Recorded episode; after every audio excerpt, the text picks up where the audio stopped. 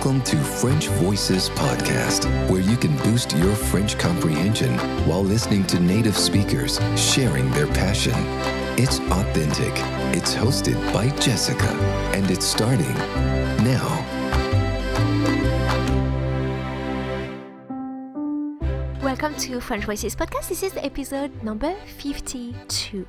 And when you think about France, its heritage, its uh, gastronomy, its food, its culture, you may think about champagne. Champagne, don't you? Uh, Especially all the more so that I actually come from the Champagne region, as you may know. Um, and Champagne is a, a protected designation of origin. That means only um, the grapes, like the vines um, and the champagne produced in my region, can be called champagne. Otherwise, it's called sparkling wine or something else. So I realized that over 51 episodes of French Voices podcast, we had never talked about champagne before. So now it's done in episode 52. You will meet Tristan Yest, um, who will talk about his vineyard and also how champagne is made. So is um, He's working in a vineyard and is also producing his own champagne. So you will learn lots of things from uh, grape harvesting to uh, how to accompany your dishes uh, with your different types of uh, champagne. And we'll also discuss uh, the art of blending and the influence of the temperature, the type of grape, and even of the soil in the taste of the champagne. There's much, much uh, to know. Um, actually, because I recorded this episode when I was in France, I went to record a face to face interview with Tristan, and he welcomed us because I went with my husband and, and my baby uh, to his um, like champagne producing uh, like uh, warehouse kind of. Um, so it is alive, and sometimes there are trucks passing, and it's um, like so.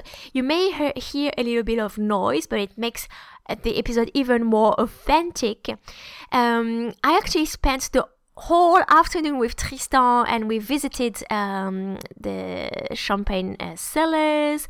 I even purchased a few bottles from him. We took photos together so you can see them in um, in the show notes of this episode. And I got to learn much more than what I could take on recording, which is about 25 minutes, as you know. It was very, very interesting.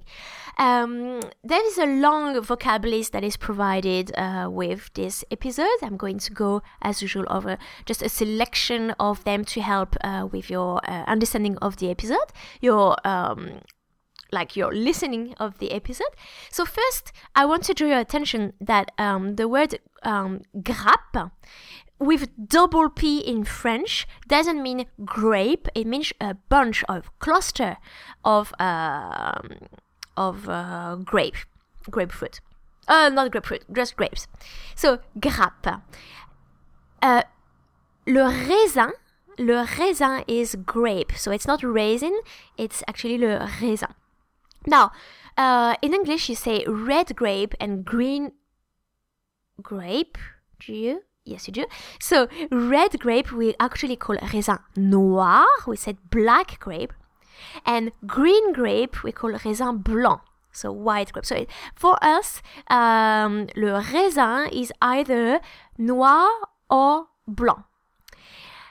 Uh, we talk about um, la vendange, la vendange, which is something really big in my region in uh, September.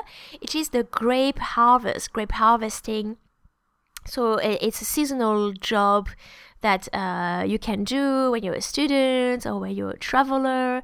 It's pretty, it's pretty physical and exhausting, but it's also quite nice.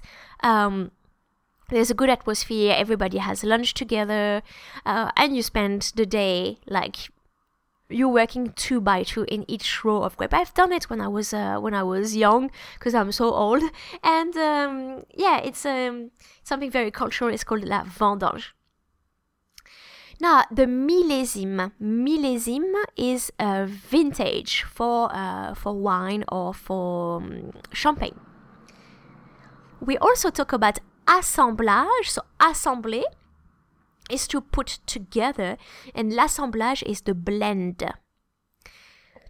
And la levure, la levure is the yeast for fermentation. La levure. Listen to the episode now, and I'll uh, talk to you again at the end. Tristan Yest, bonjour et un grand grand merci de me recevoir. Euh, alors, on n'est pas chez vous, on est où en fait exactement? On est sur le lieu de production euh, où euh, j'élabore du champagne. Oui, alors vous êtes viticulteur et producteur de champagne, on peut dire que vous le faites de A à Z. Tout à fait, on dit exactement vigneron, c'est celui qui cultive sa vigne et élève son vin. Alors, c'est quoi la différence entre viticulteur et vigneron? Alors, un viticulteur cultive exclusivement la vigne. Ouais. Voilà. Il vend sa récolte en général à une coopérative ou celui qui veut l'acheter. D'accord.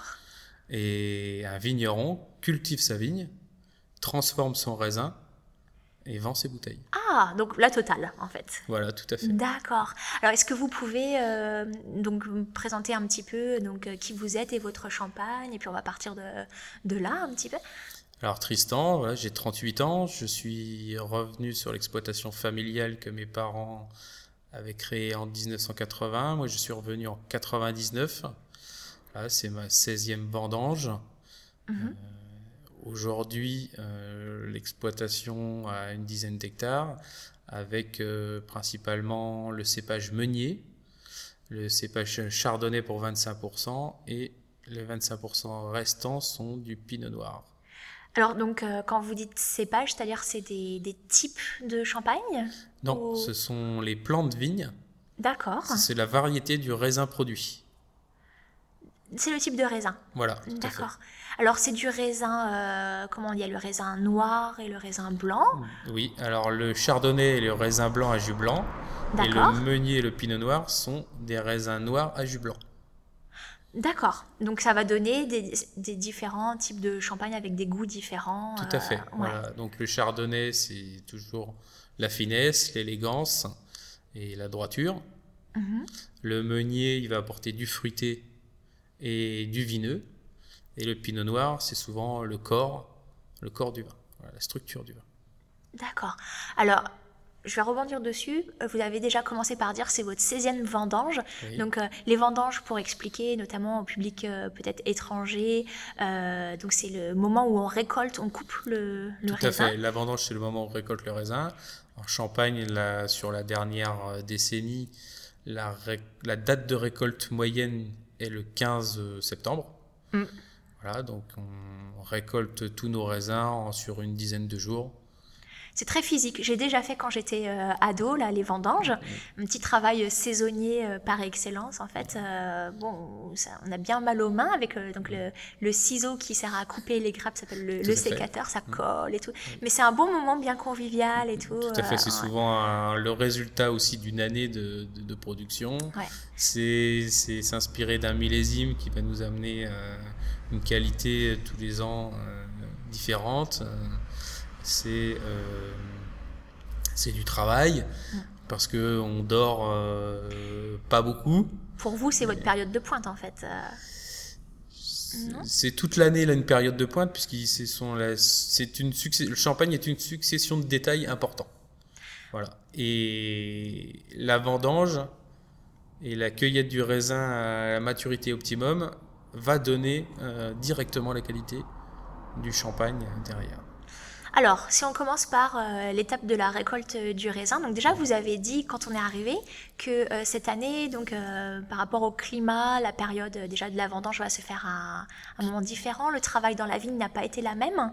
Est-ce que vous pouvez expliquer? Tout à fait. Alors cette année 2016, printemps très pluvieux, mmh. une sortie d'hiver où on n'a pas quasiment pas eu de gelée. Donc pour la troisième année consécutive, euh, pas de gelée d'hiver ou très très peu. Alors c'est un problème ou c'est bien? Parce que Alors euh, c'est bien parce qu'on chauffe moins les maisons, mais euh, c'est un problème parce que les ravageurs de la vigne se propagent à bonne température. Les, températures négatives permettent de non seulement ralentir la plante ou la faire hiverner réellement, et elle, a, elle met un temps un petit peu plus long au printemps à redémarrer. D'accord. Et euh, toutes les, tous les insectes et tous les ravageurs, eux, par contre, euh, s'il n'y a pas de gelée. Ils gèlent. Voilà. Oh, ah. Et au, la Champagne est très sensible aussi euh, au démarrage de la vigne, aux gelées printanières. Donc quand on n'a pas d'hiver, la vigne démarre plus tôt, elle, est, elle, est- elle a plus de risques de subir les gelées que les années où elle démarre un tout petit peu plus tard. D'accord. Mm. Donc ça se joue vraiment à deux semaines. Quoi. La qualité du raisin euh, sera la même ou c'était plus euh, au niveau de l'entretien que c'était difficile, euh, l'entretien de la vigne ou quels impacts le climat va avoir sur le champagne Alors au départ, euh, donc une gelée, donc une gelée qui a impacté directement les nombres de grappes restantes dans la vigne. Ouais. Donc aujourd'hui, on est sur une sur une demi-récolte à deux tiers de récolte, voire euh, 10% pour certains. Waouh. Donc Ou certaines parcelles plus touchées que d'autres. y a Voilà. 90% de leur production qui est foutue ou euh, Euh, Aujourd'hui en Champagne, on estime que euh, la récolte sera la récolte moyenne sera deux tiers Ouais. d'une année normale, Ouais. tout secteur confondu. Ouais, donc c'est une mauvaise année, euh, même pour les agriculteurs, j'ai entendu ça, mais Oui. pour les, les vignerons. mauvaise année quantitative, mais ça ne veut pas dire pour le moment mauvaise année qualitative. Oui. D'accord. Même si le printemps pluvieux nous a amené euh, des difficultés à travailler dans les vignes, euh, aujourd'hui, on ne peut pas dire, vu que c'est août et septembre qui font le vin, qui le terminent. Ça part mal, mais euh, en 2012, ça finit très bien, donc on peut toujours espérer. Voilà. Bon, bah alors on croise les doigts pour vous. Donc là, on a fini euh, donc la vendange, les raisins sont coupés. Qu'est-ce qu'on fait avec? Est-ce que vous pouvez aussi nous parler un peu des, des machines ou des appareils qu'on voit euh, donc autour là? Alors la, la vendange se déroule, on coupe la journée, on coupe toutes les parcelles successives, on fait des unités de 4000 kg qu'on met à chaque fois dans un pressoir et le pressurage dure 4 heures. Voilà, on commence sur C'est une, assez rapide. oui, on commence sur une faible pression des raisins à 0,2 bar et on Ouais. finit à 1,2 bar. Voilà. On- pour 4000 kg, on obtient 2550 litres de jus. Ah d'accord, donc à peu près moitié, enfin un peu plus de la moitié. Oui. Le reste, c'est les pépins, la Tout chair, fait, tout ça. tout à fait. Ce sont les, ce qu'on appelle les produits résiduels, donc euh, les, les baies écrasées, les pépins, D'accord, voilà, qui sont évacués, retraités d'accord. Alors là, juste pour information, on est à côté, euh, juste à côté du pressoir qui est... En fait, j'imaginais encore le pressoir à bois manuel comme une grosse Oui. vis. Là, c'est tout à fait... euh, Donc là, c'est de, de l'inox euh, avec euh, à l'intérieur, un- il faut imaginer un ballon qui se gonfle, mhm. voilà, par un compresseur, et c'est lui qui va écraser au fur et à mesure les raisins. D'accord. Donc, première presse, on a beaucoup plus de jus que la deuxième presse, évidemment, puisque plus, plus on va aller euh, dans le temps, euh, plus les presses euh, successives mettent de la pression pour écraser les dernières Mm. baies. Il y a- il y a- l'intérieur. il y a- il en reste moins, quoi, en fait. Oui, à chaque, à chaque fois, le pressoir se gonfle, se dégonfle, Hmm. et, et on a une quantité de jus euh, moindre à chaque gonflage. Et on peut le voir, le ballon, d'ici, ou pas? Non Euh, oui, on peut le voir. Il faut monter sur euh, le pressoir et regarder à Ah, il l'intérieur. faudrait faire de l'escalade. Mais euh, il est en, en- en côté euh, dégonflé. Voilà. ouais, d'accord. côté dégonflé.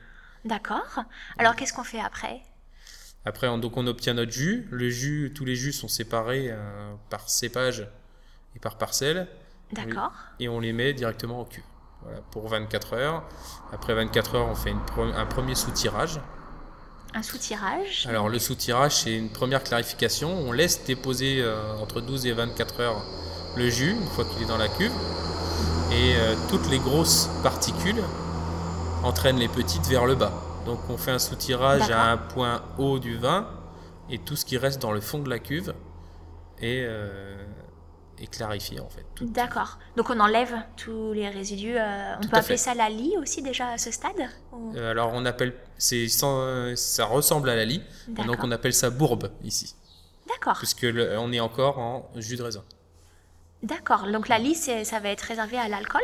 Tout à fait. Voilà, une, une fois qu'on est en cuve, qu'on a fait ce soutirage, on attaque les fermentations alcooliques. Donc la- le jus va se transformer en vin. Mhm. Et à ce moment-là, une fois que la fermentation alcoolique est terminée, on obtient les lits de vin. Voilà. Ce sont principalement des résidus de levure. Voilà. Donc, la levure, on l'introduit, c'est pas. euh, ou c'est naturel, ça se fait naturellement. Alors ici, on a choisi d'introduire une levure sélectionnée euh, champenoise. Voilà. D'accord. Mhm. Voilà, cultivé, euh, Champagne, euh, sélectionné. Euh, cette levure est spéciale parce qu'elle prend la place des autres et D'accord. elle, euh, elle évite des dévi- déviations euh, de goût. Voilà, donc, Donc pour avoir un champagne qui a le même goût d'année sur année, en fait. euh, alors pas le même goût, mais euh, la fermentation sur si la fermentation sur des mous à levure indigène. Donc les levures indigènes, ce sont celles qu'on trouve directement à la parcelle, euh, suite à la culture de la vigne. Peuvent être des mauvaises levures qui font dévier le goût. Ah, Ça ne joue pas forcément sur la qualité du vin, mais on peut avoir des déviations euh, de goût. d'accord. D'accord. Ce n'est pas directement la levure qui fait la qualité du vin. Mais euh, on met une chance de plus de notre côté pour que le vin n'ait pas un goût particulier. Voilà. D'accord. Alors, euh, pour bien aussi être clair au niveau du vocabulaire, donc vous avez parlé les différents types de, euh, champ- de, en fait, de raisins. Ce sont les cépages. Tout à fait. Vous avez aussi euh, mentionné avoir euh, plusieurs types de cuvées. Alors ça, qu'est-ce que c'est les cuvées? Alors quand on... À chaque, à chaque, à chaque pressoir, on a... il faut imaginer qu'à chaque pressoir, on a pratiquement une parcelle différente. Ou euh, Ouais. deux pressoirs font une parcelle, ou trois pressoirs font une parcelle. Mais la plupart du temps, ici, on a des petites parcelles. À chaque pressoir, une parcelle. Ouais. Donc chaque parcelle a un goût différent. Parce que on a soit un cépage différent sur cette parcelle, Mhm. soit un sol différent. Oui. Voilà. Donc la le terre, sol qui euh, peut être plus sableux calcaire, argileux calcaire, calcaire tout court. D'accord. Voilà, donc les expositions, les années de plantation, les variétés Ah oui. amènent une- à chaque cuve une spécificité. Oui, d'accord. Donc euh, c'est pour ça qu'on entre dans le détail, dans le détail de la, du, du champagne. Et à ce moment-là, on peut créer euh, une, une nouvelle cuvée euh, en choisissant une proportion différente de chaque cuve. Ah. Voire parfois euh, n'avoir qu'une seule cuve qui donne un type de champagne. Ouais, donc c'est un peu un mélange d'alchimiste. Vous dosez euh, du raisin qui vient de telle parcelle, qui a telle Euh. exposition. Comme, ou comme faire un parfum, en fait, pour avoir le meilleur. C'est- euh, C'est ce côté créatif du Ah. champagne, c'est exactement ça. Donc ça donne des possibilités infinies de combinaisons de champagne. Tout à fait, oui. Mm. Alors, bien évidemment, la limite, ce sont le nombre de parcelles. Oui. Voilà. Et, et la volonté de créer. Et alors, en Champagne, on ne mélange rien, on assemble les choses entre elles. C'est juste une question de vocabulaire ou euh, Oui, quand vous dites oui, d'accord. Alors vous, vous, vous avez, pardon, vous avez combien de parcelles? On a 45 parcelles Voilà, ça donne euh, des combinaisons, ça, avec beaucoup de pourcentage et tout. et énormément de combinaisons. Ouais. Et on peut euh, s'amuser vraiment. Les, les dix premières années de mon travail, quand je suis revenu travailler avec mes parents, ça a été de caractériser le goût de chaque parcelle, puisqu'avant mon père travaillait par cépage et pas par parcelle. Et ça a été mon premier travail. Et c'est Mhm. beaucoup plus simple après, euh, une fois qu'on a décrit le goût de chaque parcelle, Ouais. de, euh, de, de composer en fait. Ouais. Voilà. Et puis donc de faire la description de ce qu'il va y avoir. euh. Alors c'est vous qui faites les assemblages, qui jouez avec ou Alors jamais seul, parce Mhm. que les perceptions d'un humain à l'autre sont différentes. Mhm. Donc tout, euh, tout est bien sûr avant analysé pour, euh, euh, par des, des, des outils, des laborantins pour savoir si le produit est comestible, dans un premier temps.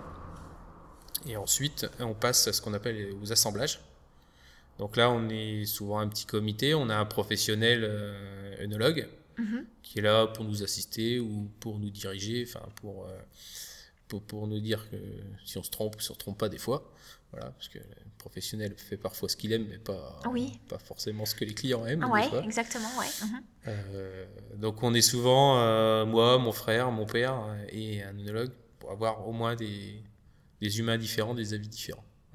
Alors tout à l'heure, hors euh, enregistrement, je vous ai dit ah ben on dit aussi œnologue. Il y a pas parce que œnologue donc c'est le, le connaisseur du, du vin et j'ai dit mais euh, c'est la même le chose. docteur du vin. ouais. Le docteur, Ouais. le docteur du vin. Et il n'y a pas un terme euh, spécifique pour le champagne. Et vous m'avez répondu très justement, comme je suis bête, que euh, le champagne, en fait, c'était du vin, mais dans lequel on rajoute euh, du pétillant. Alors, comment on fait pour les, les ajouter, ces bulles hein? Alors, il n'est pas pétillant, il fait partie du monde des effervescents. Ah bon D'accord. L'effervescence est créée, elle n'est pas ajoutée. Donc, quand on fait la mise en bouteille, au moment de la mise en bouteille, euh, les levures vont retravailler dans la bouteille, vont recréer de l'alcool, vont recréer la pression, et euh, évidemment, le gaz carbonique emprisonné dans la bouteille nous donne C'est l'effervescence. les bulles. D'accord. C'est tu... ce qu'on appelle la prise de mousse. La prise de mousse, c'est ce qui va donner la mousse à la- l'ouverture de la bouteille. Tout à fait. Les Oh, bulles, la mousse. Mhm. Et ce sont les champenois qui l'ont inventé. Donc c'est pour Ah, ça ah. que. Et Champagne, c'est une appellation euh, d'origine contrôlée et personne en Tout dehors de la Champagne ne peut utiliser le, le terme. Non. C'est ça. Non, Mhm. oui. Alors tout à l'heure, il y a une machine qui s'est mise en marche là, qui vous voulez dire quelque chose Oui, c'est Oui. pour ça qu'on fait différence entre pétillant et effervescent. Ah. L'effervescent est créé dans la bouteille, Ah le ouais. pétillant est ajouté. Et ajouté, donc c'est pas du vrai champagne. Euh, bah, le champagne n'est qu'en champagne, Ah mais oui. euh, un effervescent, c'est une méthode traditionnelle, c'est la, la bouteille refermée qui emprisonne le gaz carbonique. D'accord. Ouais. Ce n'est pas du gaz carbonique ajouté, Ajouté, il est créé euh, dans la bouteille. Ouais. D'accord. C'est intéressant comme les Ouais. subtilités de vocabulaire là. Les notions d'élaboration sont différentes. Ouais, voilà. Alors, ben, moi, j'ai pas le vocabulaire technique pour euh, parler du champagne. Et donc, alors, il y a une machine qui tourne, alors qui doit avoir un nom aussi, euh, qui Oui. s'est mise en marche tout à l'heure. Vous Alors. pouvez la décrire?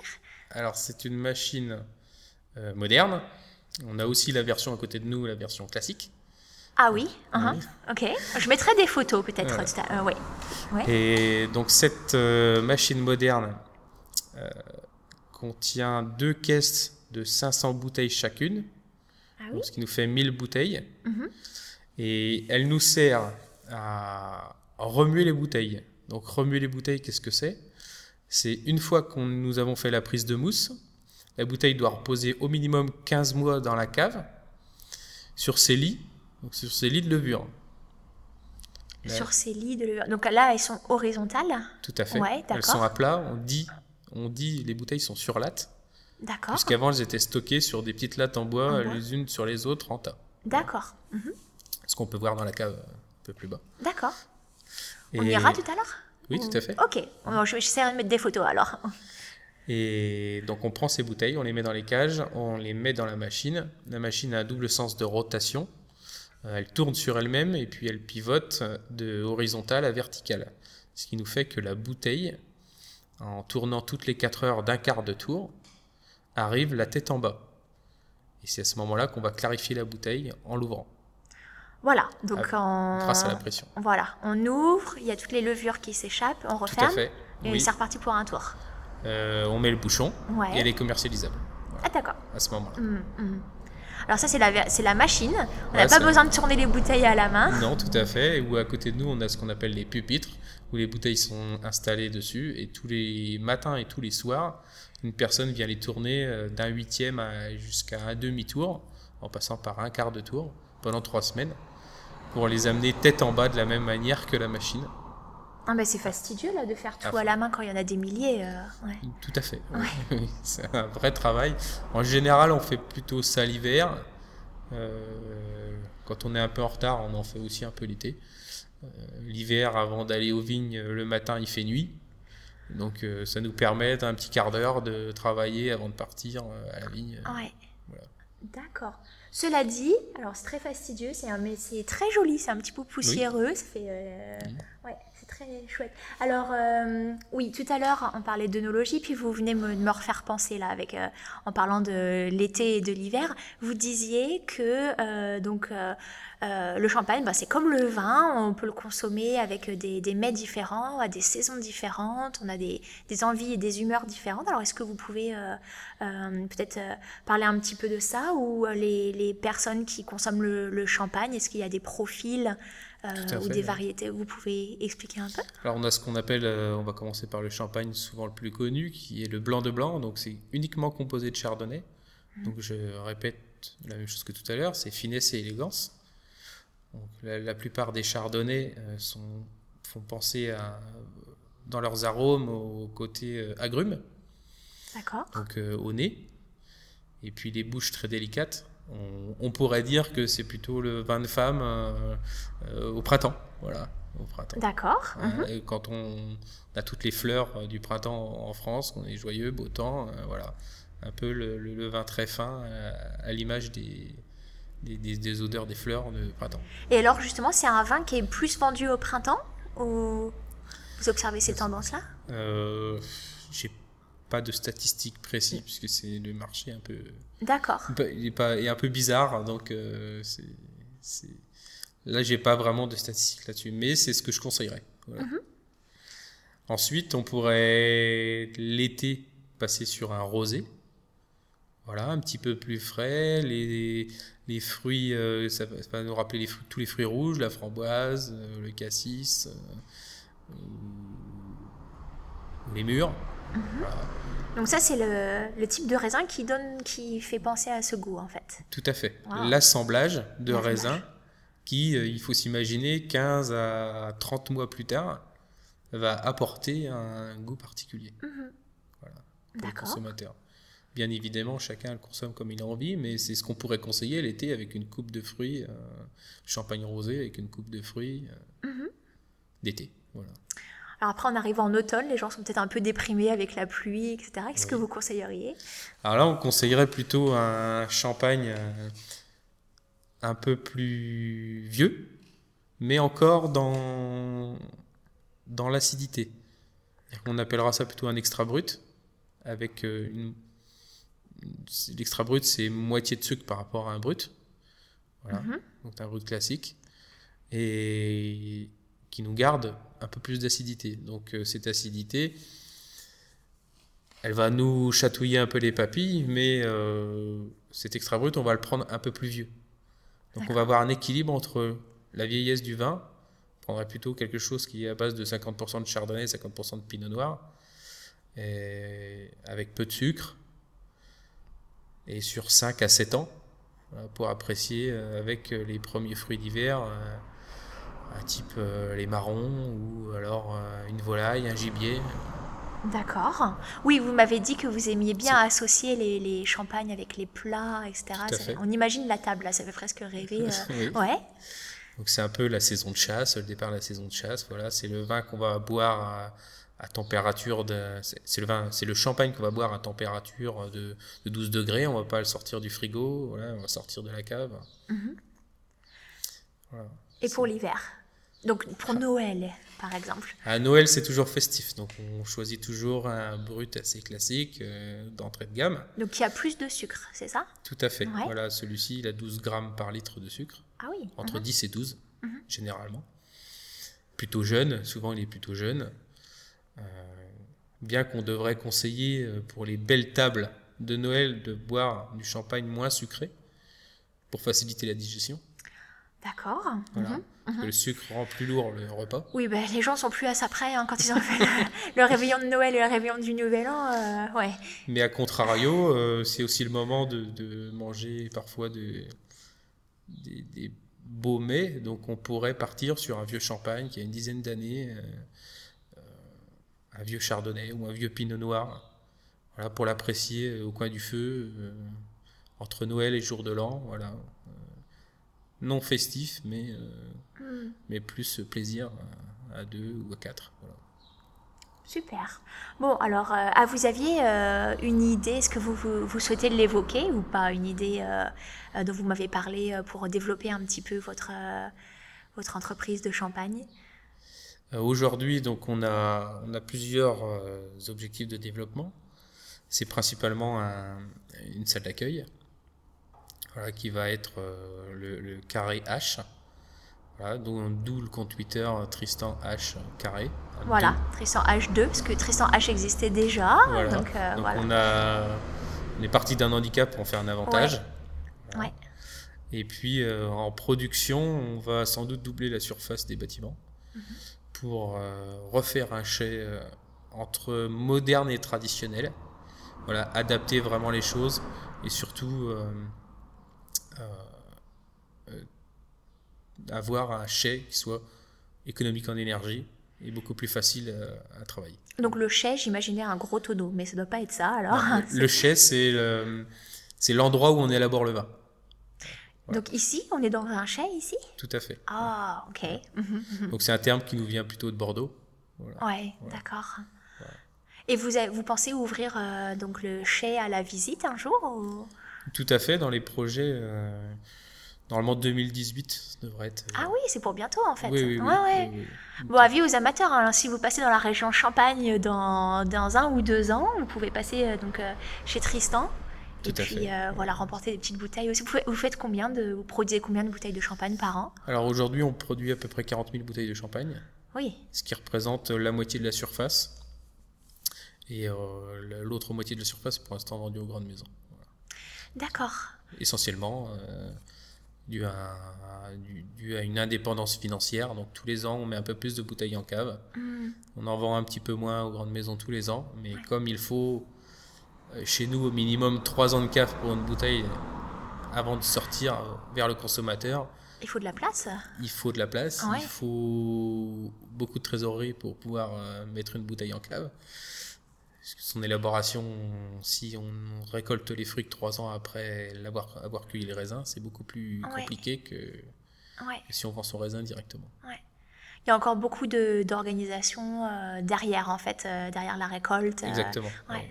Il y a des prises de risques, mais aussi euh, un intérêt au métier. Voilà. On sent bien la passion euh, chez vous. En tout cas, euh, bah là, je suis consciente de l'heure, donc on a fait un- juste un petit tour d'horizon. Je suis sûre qu'on pourrait discuter beaucoup plus longtemps euh, encore. Ouais, ouais, ouais. Euh, mais je vous souhaite une très bonne vendange, un très bon, comment on dit, cru, une très belle cuvée pour. Un très bon millésime. un très bon millésime, Millésime. ouais. Donc ouais, j'espère que malgré donc l'année qui a pas commencé sous des comment on dit des vents opportuns, qu'on peut dire ça, sous de bons auspices. Voilà, voilà. Sous de bons auspices. N'a pas, n'a pas commencé sous de bons auspices. Voilà. se terminera bien. Et... Mais alors justement, ça peut... euh, voilà, je suis repartie. Mais alors, dernière question. Le fait qu'il y ait peut-être moins, euh, si on dit en quantité, il y a moins de, de vin ou de champagne qui sera produit cette année, peut peut-être augmenter leur valeur parce que du coup, elles seront plus rares, ces bouteilles, non? Euh, elles sont plus rares à condition de bien les travailler, toujours. Voilà, Faut y ait bien la faire qualité. euh, bien.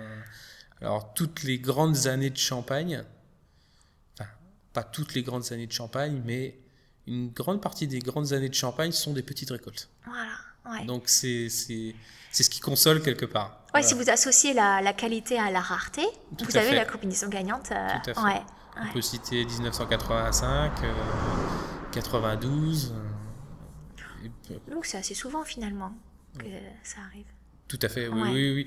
Ben, on, on est souvent, on est à la limite de la culture de la vigne en France, au niveau, au niveau de l'orientation par rapport à l'équateur. Ah, d'accord. Voilà, Ouais. donc on est, on est la plus, la région la plus septentrionale Mhm. d'Europe. Mhm. Voilà, donc on est à la limite de la maturité des raisins. D'accord, oui. Bah, donc plus au nord, ça ne va pas pousser en fait. Euh, bah, ça va être encore plus compliqué. mm, mm, Oui, mm. oui. Très bien. On a tout évoqué, position euh, géographique, euh, que euh, quand et quoi consommer avec son champagne, un peu les procédés de fabrication. Et encore, je vous remercie de vous être prêté au jeu de notre conversation pour French Voices. Et je vous souhaite une magnifique cuvée, un magnifique millésime euh, 2016. Merci. Et très bon développement. Merci Tristan. Au Au revoir. Hope you've enjoyed this episode with Tristan. Now head over to the show notes at frenchvoicespodcast.com slash episode 52 and you will see some photos um, that I took of um, Tristan's uh, champagne bottles and also of Tristan and I. Also la um, gyro palette and the pupitre, which are things that are mentioned in the in the episode. Now, Tristan has uh, a few different types of bottles, and I found that the names that he, he got for some of them, some of his champagnes were really interesting. And for example, there is the Isolt. So, Isolt is uh, a reference to Tristan, which is him, and Isolt, Tristan and Isolt, from the tragic love story. There's also the colostrum.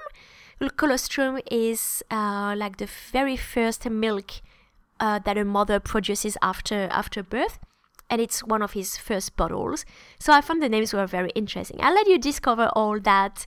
So see you in the show notes of this episode and uh, in the next episode of French Voices podcast.